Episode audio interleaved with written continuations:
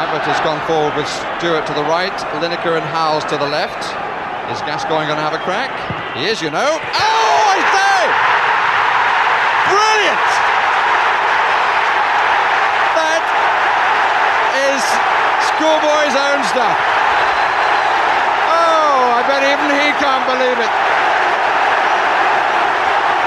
Is there anything left from this man to surprise us? That was one of the finest free kicks.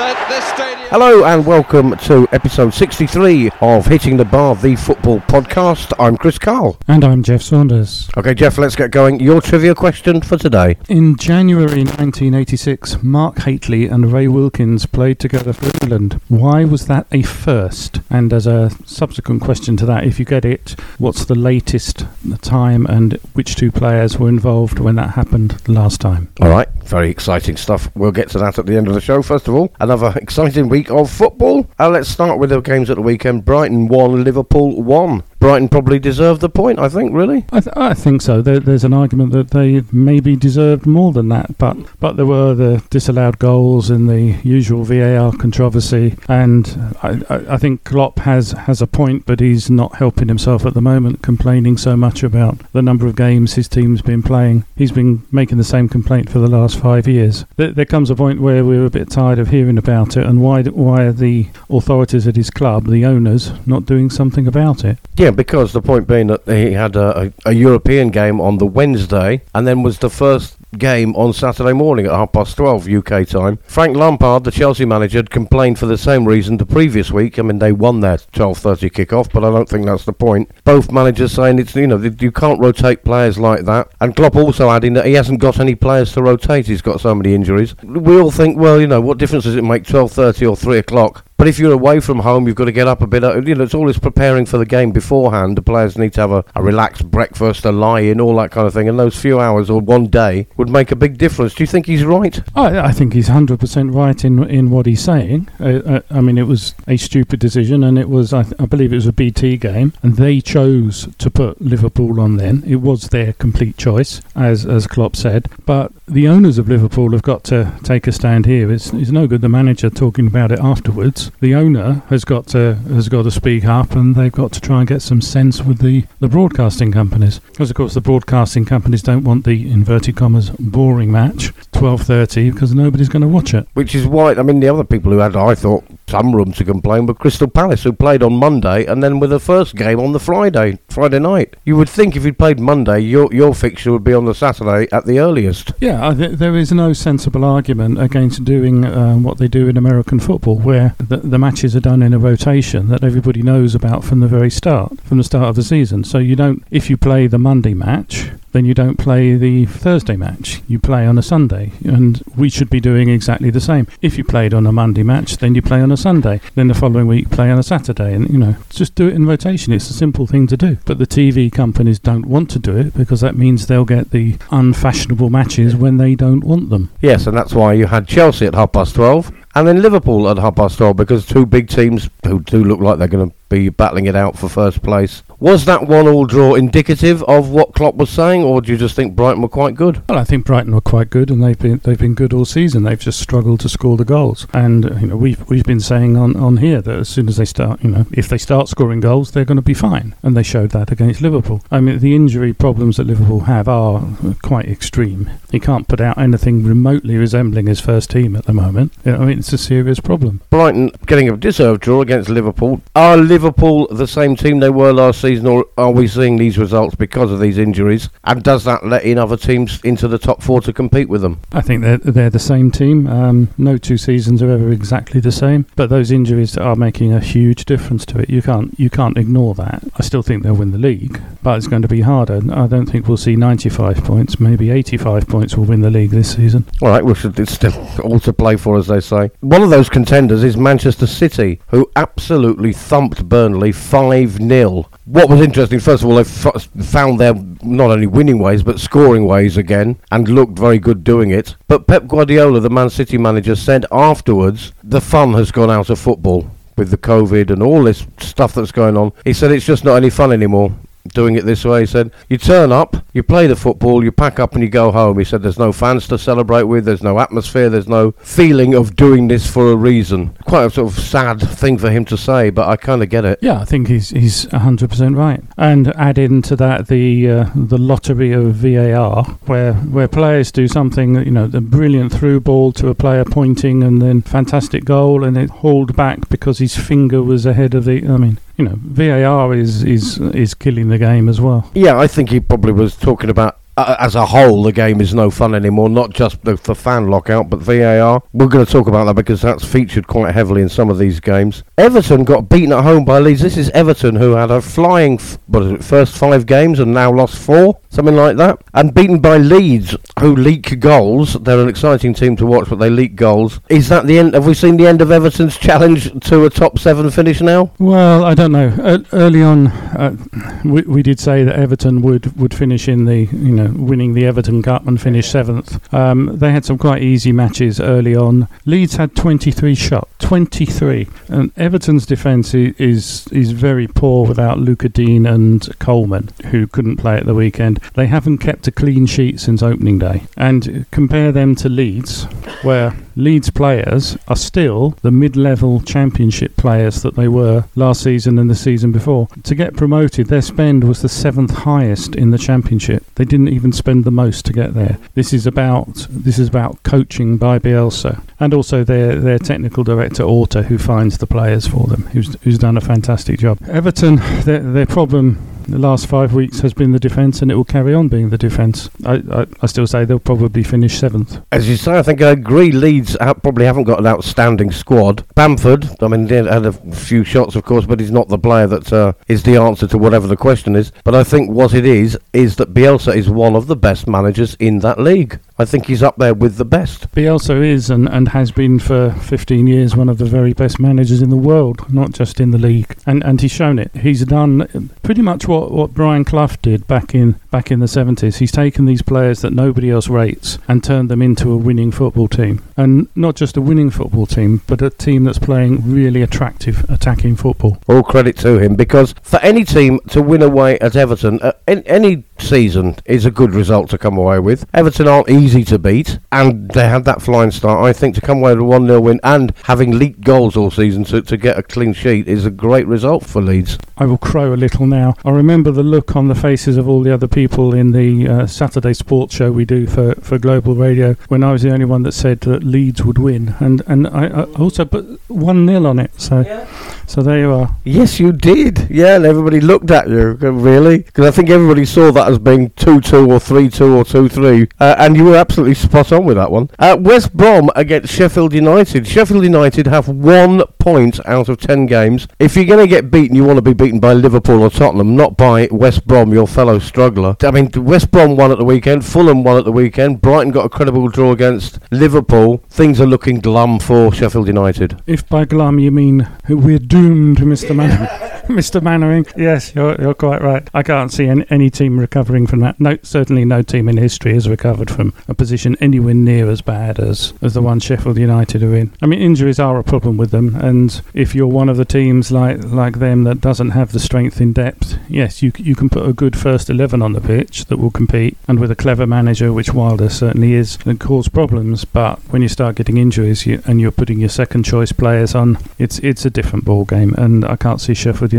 surviving. The shock to me was Fulham actually winning a game. Well, no, actually, I take that back. The, the the shock was they actually scored a penalty and then won the game. Actually, you mentioned uh, Chris Wilder, very good manager, Sheffield United manager. Jurgen Klopp kind of blamed him for the 12:30 kick-off and all the other things going on. He was being interviewed after that one-all draw with Brighton. And he said, "I don't know how often I have to say it, you picked the 12:30 kick-off." And yes, and he was talking about how not only is it difficult playing a European game and all that, and then having to play on a, a lunchtime kick-off. Um, he said, you know, that he thinks Chris Wilder was being very selfish because he was one of the people that voted against the five substitutes thing. So, well, Chris Wilder's having a bit of a rough time at the moment. What we're getting blamed by Klopp and losing constantly, one point out of ten. Klopp should pick his targets a little bit better and, and pick the fights he's going to have much better. What what what did he think Chris Wilder should do? Chris Wilder's employed by Sheffield United, and he made a decision that, in his opinion, would help his football team. Did Klopp really think he should make any other decision? It's a it's a bizarre thing to say. Klopp should pick his fights a little bit more carefully and not have a go at a manager who's quite simply doing his job. Yeah, I think you're probably right, and it's it's a little bit out of character for Klopp to be so fractious, edgy. Um, normally, he's you know even when his team lose in his post-match interview, he kind of smiles his way through it and is very charming, very European in his sort of nice, decent attitude. But he does sound like it's getting to him a little bit lately. We've heard it's not the first time he's complained and sort of been, been just that little bit angry, and I, uh, maybe the, the pressure's getting to him. I, I'm not sure.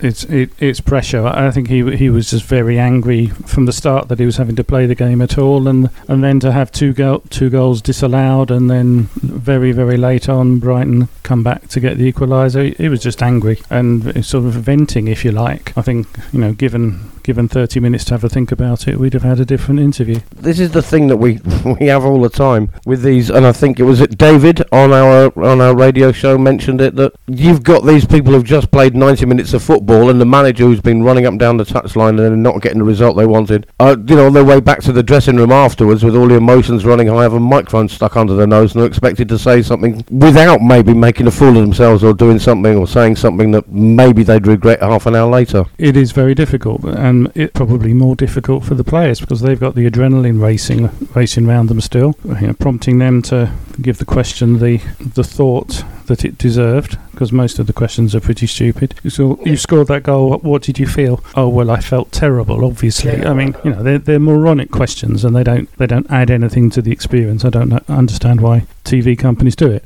Well, I do understand. It's it's all clickbait, isn't it? They want the player to make a mistake. They want the manager to say something stupid, and and we go around the merry-go-round of press commenting on TV, TV commenting on press, who comments on TV, who comment on press, and they drag it out for three or four days, which is exactly what we're doing now. Come to think of it. Oh, yes. yeah, yeah. Don't, don't give the game away. Yeah, I mean, you talk about before we move on to the next game. Talk, talking there about players being asked to, you know, what, what, how did you feel when you scored that goal during the week in uh, European competition? Harry Winks, of all people, scored an absolute what they call worldie from 55 yards out. It curled round uh, the well, round the players, uh, round the goalkeeper, and un- over the top of the goalkeeper and hit the bar and went in. And it was a sensational goal, but you could tell by his face that something wasn't quite right. And when he was asked after the game, did you mean that? Did you mean to hit it like that? And he said, I wish I could say I did, but actually I was trying to pass it to Gareth Bale and it went in the went in the goal. And Mourinho said, if it had been me, I would have kept I would have kept kept my mouth shut and said, of course I meant it, and then won the Puskas Award for best goal of the year. But I mean, Mourinho, I hope was being tongue in cheek. I hope he wasn't angry with Harry Winks for admitting it, but good on him for admitting it, I suppose. Absolutely. I mean, I think the best example of the you know talk me through the goal thing was was Ch- Charlie George for the Wanderers against I, th- I think it was either Leeds or Liverpool in the cup final. Can't remember which one. Uh, and he said, "Well, talk us through the goal, Charlie." And he said, uh, "Well, uh, it come to me and I hit it and it went in." once you've had that, I don't think any player could talk talk through the goal at all. Yeah, Harry Winks should should have taken his lesson from Ronaldinho. If you remember that that huge effort from Ronaldinho, mm. half the planet thinks it was a cross, and half think, and he's just ne- he's never commented on it. He just smiles. Yeah, yeah. Well, good good for Harry Winks, I suppose. But I mean, I think I would might have been tempted to go. I've been practicing that in training all week. Uh, right, let's move on. Uh, Sunday was an exciting afternoon of football. Uh, for me, being a Tottenham fan, of course, it was uh, almost perfect day, really. Uh, but it all started off with Southampton going uh, very, very quickly into a 2 0 lead at home to Man United. I was sat with David, our co-commentator on the Saturday Sports Show. Um, his face, of course, was a picture of, you know, here we go again. And Man United were pretty dreadful in the opening stages. Yeah, they, they, they certainly were. You, you have to give credit to Southampton. They they they had a plan. They executed it extremely well. Um, were getting the reward they deserved, and then it all went a little bit wrong in the second half. Yes, and again, I suppose credit to Man United coming back. When it got to two-one, you kind of felt well, they're not good enough here to win it, but they might just snatch a draw. But then up pops super sub Cavani and scores two absolutely world class, I think, headers. Yeah, which which should shouldn't su- be a surprise to anyone. Cavani's been a world-class striker for, for a number of years, and I do remember on on the Saturday Sports Show being laughed at when I said a couple of seasons ago that Cavani was a world-class striker, and people who don't watch foreign football tended to think that. Anyone who did knew he was a world-class striker, and you know his legs might be going, and you know he's in, in his thirties, but but his brain is still there. And you saw w- the, one of the goals he got, he made the run. There was a Manchester United player beside him who didn't make the run, but he saw where the only opportunity for a goal scoring a goal scoring attempt could be made from. So he went there and got in inverted commas lucky that the ball came to him. That's what strikers do. Yes, I remember many years ago the, I suppose I can say, it, England legend Gary Lineker, uh, now TV presenter, being, I don't suppose, confronted with the, the statistic that he scored very few goals outside the box and was known as a goal hanger because, you know, he didn't track back like maybe some players do these days. And he was, uh, you know, in the box waiting for a deflection or a, a pass gone wrong to come to him so he could tap it in or, and bundle it in by falling over and, you know, knocking it in with the back of his head or something. And he said, but that's what I do. That's my job is to score goals. If if I'm not in the box, then how am I going to score them? You know, and he, he said, yeah, my goal hanger. That's what that's what a striker does. You've just got to be, and your point about Cavani, I've got to find myself in the right position, either to strike it sweetly or for it to bounce off me and go in, and that is the end of that. But Cavani, 33 years old, yeah, I think his legs are probably going. But my point being, he doesn't really have to do a lot of running. He has to do what he is doing, and Lineker did to be in the right place. And th- th- this thing about um, you know Lineker being a goal hanger, it's as if it's some sort of excuse, as if what he's doing is easy. Now, if it was easy, everybody would be doing it, but they're not, and it's it isn't easy at all. Players like like like him and, and Cavani, their brains are wired in a different way. They don't see the same picture that a midfielder sees when he receives the ball, or a defender sees when he sees the ball. They they are thinking, and this isn't conscious. If there's going to be a goal scoring opportunity, where is it going to come from? I need to be there, and they do it naturally, and it, it's a fantastic skill. And you know, Lineker, Gerd Muller, Jimmy Greaves, the highest goal scorers do this. Yeah, and, and it's all about being in the right place. I do remember a piece of commentary. It's a, a bit like the commentary we have at the beginning of the show. But I remember a piece of commentary: Gascoigne and Lineker on the edge of the box, and Gascoigne has the ball, and Lineker makes a darting run towards the keeper, and Gascoigne feints to pass it to him, and then goes the other way round the player and scores. And the commentator says Gascoigne to Lineker, "Oh no, he's used him by not using him." And Lineker's job there was to put off the defenders by being in the box. Yeah, in that situation, it, it, it's it's a much more conscious decision by Lineker. It's I, I've got to take that defender away, and and you know lots of players do that. But the ability to be in the place to get the tap in is you can't teach that. You've got it or you haven't got it. And Cavani definitely has it. Definitely, because uh, I mean, he scored those two goals, but he also did what Lineker does, did, and that was distract the defenders. Lineker, in that move that I'm talking about, why Gascoigne used him by not using him, Lineker didn't touch the ball, but the team ended up with a goal because Lineker was in the box doing something. So Cavani was superb. The two headers were great, and were Man United lucky? Or did they deserve to come away with the three points? I don't think they deserve three points. So I suppose, in a sense, they're a little bit lucky that they got them. But you you you take your chances, and and then you win the game. And they took their chances, and there were some that Southampton left on the pitch. So you got to very reluctantly say they probably, des- know, Manchester United probably deserved it. I don't think it answered any questions at all regarding um, Solskjaer as a manager. They still haven't sorted Van der Beek out. I mean, Van der Beek looked very very good, but they're still restricting how he plays, shouting and screaming at him to get back and don't go there and don't go here. These players out of Ajax, they're natural footballers. You've got to let them do what they do. Otherwise, don't buy them. Yeah, he does seem to be almost singled out for special treatment, but in all the wrong ways. It's, it's almost like he's been blamed for everything. Like they, it's like we say about Southgate not wanting to play Grealish and deliberately playing out of position, or just not playing him when it's quite obvious they need. It's like you've got this talented, gifted young player don't want him in the team and I think Van der Beek is being misused when he is being used at all. Well yeah, when he and Fernandes are playing together in midfield, they're much better and they're a better team because Pogba's not there. I know he's injured but he's still not there. Yeah, that, that Manchester United squad has three world class players in it Van der Beek, Cavani, and Fernandes. And they should be played all the time. They're the only three world class players in that squad, which cost a billion pounds, by the way. Now, once again, I want to move on because we've still got a lot to talk, to talk about. But before we move on from Man United, once again, Roy Keane, ex-Man United player and, of course, kind of like I suppose the the punditry equivalent of a shock jock likes to likes to give it and dish it out, but he was absolutely fuming with De Gea for both goals. But actually, the second one, Southampton goal, he was actually behind the goal, saving it when the ball had already crossed the line, and he did look out of sorts. He was replaced by Henderson as well, wasn't he? Um, but not for tactical reasons. Yeah, I mean Henderson is a better goalkeeper than De Gea and has been for the last two seasons. And if if you want to argue with me, then I'll just point you in the direction of all the stats, which which prove it. De Gea has been one of the worst goalkeepers in the league in the last couple of years, and also for Spain as well, particularly in the last World Cup where he was absolutely dreadful. I suppose Manchester United have got to play him because they want to get money for him when they sell him. Seems an awfully risky thing to do, but there we are, Man United. I suppose yeah, maybe it's a sign of a good team. If you're 2 0 down, you don't despair and you carry on, you end up winning 3 2. The next game, um, and I know the expression you're going to use, but it was Chelsea nil, Tottenham nil. Uh, 1,000 games of owning the club for Abramovich didn't come away with a win against his old manager. I said at the beginning, I think, you know, uh, of the game, I would definitely take a draw all day long. Away at Chelsea, who I think have probably got the best squad in the league, certainly one of the best two or three squads in the league. I was very, very delighted with the draw, and I expected it to be very cagey. A Mourinho team came and parked the bus. You know, shock horror.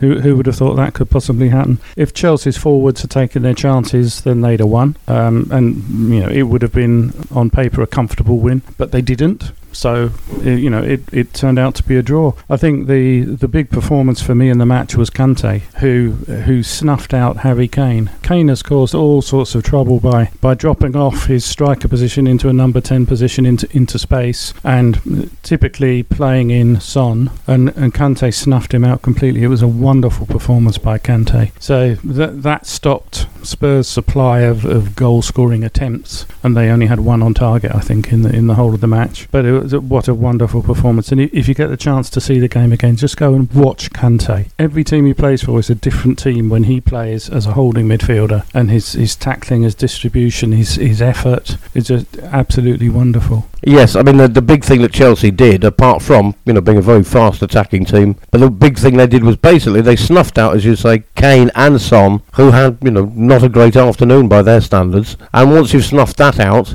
the counter attack, which was I think probably our tactic, was not going to happen. So a draw was probably the right thing in the end. Uh, as a Tottenham fan, I'm happy with that to come away with a draw. But what made me nearly as happy was a little later on the two lowest scoring teams in the league, Wolves and Arsenal. Arsenal were at home and lost 2-1 to Wolverhampton Wanderers. Two Wanderers there, the Woolwich Wanderers and the Wolverhampton Wanderers, uh, but Wolves getting all the three points at the Emirates. It's now official, whatever you say, people are saying, you know, Arteta has changed them for the better, but Arsenal now, after 10 games, have officially had their worst start to a league season since 1981. 1981. This is the worst start to a season they've had. They're 14th in the league. Yeah, when when the groundsman took over, uh, all his all his um, acolytes and sycophants in the press were were building him up to be the the next greatest thing, despite there being absolutely no evidence to support it whatsoever. We've now had a year, and now now he's get, his excuses are, are changing to oh, it, it's a work in progress. But work in progress doesn't last a year. You know, it's uh, when are we going to see the results of this work in progress then? Because the only thing that I have seen is uh, an increase in sort of in the intangibles, the things you can't really measure. They they look to be to be a bit more motivated. They look to be a little bit better defensively. Well, yes, so what? They've spent an awful lot of money under him since he went there. A lot of money. The problem, of course, is that that money has gone on players who are 32 years old or older, so they're not going to be there when the work in progress finishes. you know, they're, they're going to be 34 and 35. How many years does this work in progress last? Because for Manchester United, it's been seven so far, and they're, still not there. The managers that Manchester United hired after Lord Fergie left are significantly better than um, the groundsman. So no, I, I think I think they have a huge problem. There were some people in the press in the last few days saying, "Oh well, what he's got to do is just put all the youngsters in, put Bukayo Saka and uh, and Reiss Nelson and Joe Willock." Well, if that's the answer, if the answer is throw the youngsters on the pitch and they sink or swim, then you really are saying that Arteta is well, he's an empty suit. Let's be honest. There, there was no progress there until they scored uh, in that last match. 506 minutes before they'd between the two times that they'd scored from open play in the league. It's shocking. Yeah, I mean, before that game, Ian Wright, ex Arsenal player, of course, Ian Wright was saying that he was very worried that uh, Saka was being played all this time at the age of 19, playing every single game,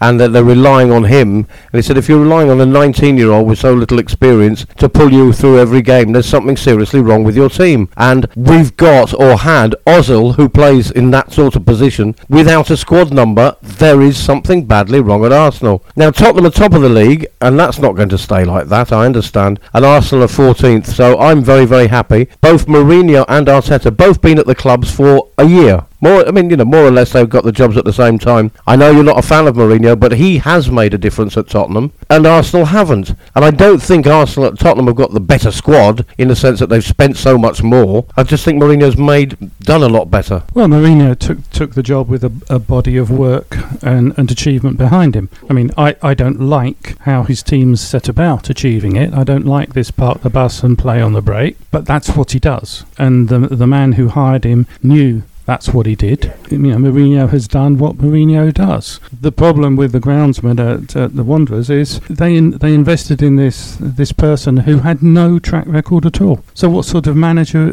is he going to be? If you're the the owner or the representatives of the owners of, of the Wanderers, surely there should be some plan, shouldn't there? there? There should be a desire to be playing in the Champions League. Following on from the desire, there should be a plan to enable that to happen. Not pick the, the guy who puts the cones out at Manchester City and hope.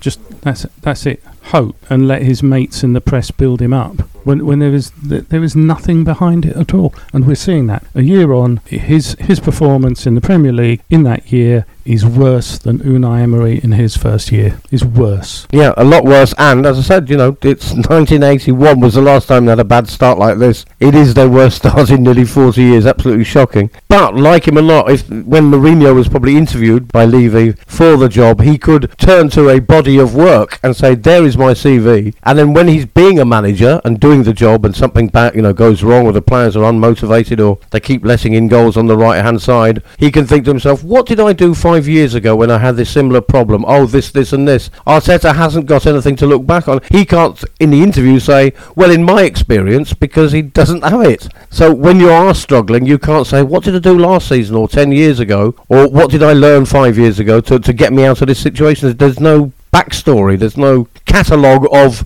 tactics to go through. No, it was it was a terrible terrible appointment, which uh, quite a lot of people said at the time, and every match confirms that. You know, just just take take the Wanderers against. I, think it was the the Leeds match, was it? Uh, against Leeds, they had two shots on target in a game of 34 shots against a team promoted from the, from the championship, and their their total of nine nine shots in that match was a third of the Leeds tally. Now, if you put all of the Arsenal players down on the list and beside them put all the Leeds players who are mid-level championship quality players, Arsenal's players are much, much better. What's the difference between the two sides? The difference between the two sides is the manager. One knows pretty much everything. If there's anything in football worth knowing that Bielsa doesn't know, then, well, I don't know what it is. He knows everything. And he has disciples. Arteta, supposedly one of them. Yet he can't can't organise a football team. Yeah, don't be fooled. Uh, managers do have a bigger influence. Aubameyang in that game against Wolves had eight touches in the entire first half. Three of them from kicking off, one at the start of the game and two from the goals that Wolves scored. Before we move on to your team, West Ham, who won, of course, yesterday, let's just have a little chat about what happened to Jimenez. Uh, an accidental clash of heads with David Luiz. I don't think anybody was to blame. Jimenez was rushed to hospital. He's had an operation and is now staying in hospital under observation. They say the, the operation was a success, etc. But that's quite serious. Well, it's extremely serious. Head head injuries are are, are life threatening either immediately, quite soon afterwards, or in in subsequent years. And, and I find I find the response of the Premier League and, and also a lot of people in the press to be quite extraordinary. You know, the the Premier League talking officially about holding a trial. A trial? What what the hell do we need a trial for? You know, just the chairman of the Premier League has to pick up the telephone, phone Mike Riley, head of the referees, and say, right, from now on, they can substitute a player who's had a head injury who has to go off and ha- go through a, a head injury protocol. Now, how long did that take? 10 seconds? What, what the hell do you need a trial for? Rugby's been doing this for 10 years. American football's been doing it for 5 years. Ice hockey's been doing it for 10 years. Uh, there, there are ways of doing this that are already tried and we've already seen the results. Now, in, in rugby, at the start of the season, before they play a game, every player goes through concussion protocol. They ask all the questions, do all the tests, they record them, and those go with the player, with the you know, with the with the squad to every match. If a player gets a head injury, he must go off immediately. There's no choice. It's the referee says, right, you're off, and they replace him immediately with a, a head injury replacement. He then goes through the protocol, all the tests, which take about ten minutes, and if the doctor, who's independent of both clubs, if the doctor says no, you can't play on, he doesn't play on. Now, why can why can the Premier League not introduce that? They could, they could do it for the next match and from now from there onwards. And if IFAB or UEFA or FIFA say, "Oh no, it's got to be," you know, in, in concert with, with everyone else, then just tell them to f off.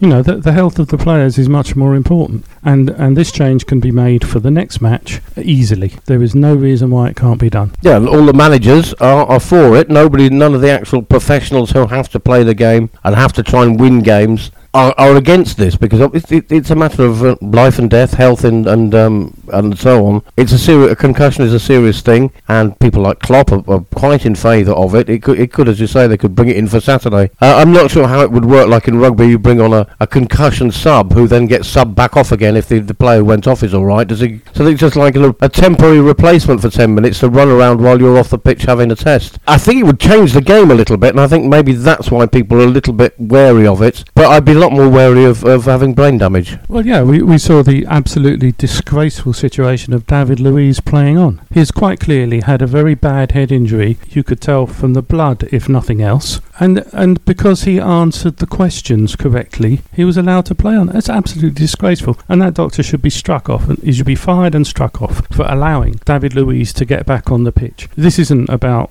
about sport, but uh, Liam Neeson, the actor, his wife died from concussion from a head injury that they were skiing. She hit a tree, which people do when they're skiing. She was dazed and she got up and said she was okay. Went down to the bottom. 25 minutes later, she died. In in horse racing, they have a protocol. If if the jockey falls, he goes through the, the concussion protocol, asks the questions. This takes about 10 minutes. But they then wait another 25 minutes and do another test to see if the responses are the same. So in rugby, you're comparing the responses after the head injury to the responses at the start of the season, seeing if there's a difference. If there is a difference, he doesn't play. Horse racing, they do it, but they add the, the second test in 25 minutes. And had they done that with David Luiz, they would have known that he couldn't carry on because it was only at half time that he started to feel really bad again. You, you don't play around with head injuries. It's just it's an absolute nonsense. The, the brain is like a muscle, it bruises. And unlike most other muscles, it is surrounded by bone. There is nowhere for it to go as it swells up. And that's the problem. It bruises, it swells up, and the only place for it to go is downwards where it can crush the brainstem. You don't mess about with head injuries. Yeah, absolutely. Um, I think everybody agrees with that. Uh, all right, then let's move on then, because that is a very serious subject, and I think they need they need to change the law and uh, allow those tests to go ahead. Because yeah, of course, it takes a while for the damage to be noticeable. I suppose. Yesterday, because we were recording this on a Tuesday, yesterday two very interesting results. Leicester. Again, you know, like last season, up there in the top four, losing at home to Fulham, who've now won two games, I think. They got a penalty, which they seem to do in every game, but they actually scored this one. Uh, Leicester won, and th- that one came from a late, a late Harvey Barnes goal. They were two 0 down until about four minutes to go. What what's happened with Fulham? Scott Parker must be mu- must be scratching his head. Well, I, I think he's scratching his head because I, you know, I certainly didn't think they'd win two games all season. You know, we're we're back into classic old football here, aren't we? Now they, they can see a glimmer of hope, and it's the hope that kills you. Yeah, I wouldn't be getting too excited. Uh, Fulham or West Brom fans, I don't think, both getting which, as we said at the beginning of the show, made it all the, all the worse for poor old Sheffield United, who last season we were talking about going into Europe. West Ham West Ham beat Aston Villa, who are a very exciting team to watch, and not least because they've got Jack Grealish who scored. But West Ham beat Aston Villa, deservedly so, Jeff, because it wasn't it wasn't a great game for West Ham. I mean, they had a lot less shots, I think, than Villa. No, it it, it wasn't, and people who know me know I I prefer the performance than the result. And you know, okay, we got the result, but I I think, speaking honestly, Villa deserved the the victory. Certainly, a draw would have been you know a, a reasonable result. Um, I don't think West Ham deserved to win, but but we we got the three points, and there are many many occasions where we've deserved to win and got nothing. So you, you just got to take it. But I'm I'm still worried about Moyes because you know he's not putting the best team on the pitch. Therefore, they're not playing as well as they can. What he's doing is not sustainable. I posted that uh, West Ham will get altitude sickness being as high as fifth, and and it is going to happen because until we can put Haller and Antonio on the pitch together, get Lanzini just behind them, we're not going to scare opponents. You know this this David Moyes efficiency method is is all very well, but it's not the West Ham way. Yeah, even Declan Rice was interviewed afterwards and said because Villa had a goal disallowed for offside, and the reason apparently was the upper part of his arm was offside. And Declan Rice said, you know, it's really tough for me. You know, that's a tough decision. Is it onside? Is it offside? It was the upper part of his arm. These things sometimes go against us. Today, they've it's gone in our favour, but I, he thought it was very harsh. I mean, you can be magnanimous when you've won a game, I suppose, but it was that was very harsh on Aston Villa, and it took them four minutes to decide that it was offside, which is why you had a nerve biting sort of five minutes added on at the end. But if it takes four minutes, then if they can't decide, then I don't think it probably affected the play to give them an advantage unfairly, did it? No, that's exactly right. And and the, the, you know, if we're going to continue with this VAR thing, we we need we need a 20 second rule. If they can't overrule the referee in 20 seconds, then it stays as as it is on the pitch. Because if it takes more than that, then it's clearly not a clear and obvious error. They've they've got to change the handball law, get it back to what it was before. You know, it's got to be hand to ball and intent and change the offside law. Just say there's got to be daylight between the attacker and the defender. If there's no daylight, then he's onside. Leave it at that. There was um, a game, of course, as well uh, last week that we haven't mentioned yet, but Crystal Palace, uh, as we said, have played sort of two games Monday and Friday. They were beaten at home by Newcastle, of all people. Yeah, a very a very surprising result. What what surprised me even more than the result was uh, Roy Hodgson's interviews afterwards, where uh, un- unusually for him, he's he's singling out a, a player Zaha and you know asking questions, uh, so pointed questions at the rest of his squad, which is a very un-Hodgson-like thing to do. He's he's always been a, very much a, a team man, and I- think that, behind him, uh, behind his thinking was, okay, we've got to uh, wind these guys up and get get them to perform. They've picked up six points from a possible 51 when Zaha doesn't play. Six from 51. So his comments might be justified. I'd, I'd question whether he should be making them publicly or not, or keep it inside the dressing room. And th- this is his quote. I would be very frustrated with this, the six from six from fifty-one, if I was one of the other outfield players to have it told to me all that all the time that the only way you ever win a game is if Wilf plays. But unfortunately, we can't deny the fact. Somewhere along the line, we're going to have to learn to accept that he isn't going to be able to get us out of a hole every game. I don't think that helps Zaha going into the dressing room the following day for, for training. The other players will be pissed off. And however true it is, and, and, and you know the fact is six points from 51 without him doesn't, I think, help the team. It's a very un-Hodgson-like thing to do. Yeah, I mean, it puts a lot of pressure on Zaha to perform and a lot of expectation, but also he's a bit of a teacher's pet now. the other team members go, "Oh yeah, it's all you, isn't it, Wilf?" Uh, but that that that is quite un, unlike Hodgson. Maybe the pressure's showing, or maybe I mean he's an experienced manager. Maybe it's a, a tactic he's using to g the players up and, and maybe you know rinse them out in public, call them out. Maybe it's it's some sort of tactic he thinks might work. But if you've got to admit that you've only got one player that can win a game for you, they're in trouble. I think Palace. I think they could have a tough season ahead. So they were they played on a Monday and Friday. Aston Villa played yesterday, Monday. Guess who they guess who's playing first game on Friday? Aston Villa. They played yesterday, Monday. They're playing Friday, three days away. Aston Villa against Newcastle, as it happens. I, I, ju- I, I just don't understand that. J- Just draw lots and have a rotation so everybody knows. And then if it throws up a match like this where, where two teams are going to play five days apart, change it. The Premier League has handed handed the responsibility for this over to the TV companies, and that's just wrong. Even if it means you lose 10 million off the deal, you've got to be in control of your sport. And the Premier League have abdicated delegated control to the TV companies, and the TV companies answer to their shareholders. They have to get the biggest possible TV audience because the advertising revenue depends on the audience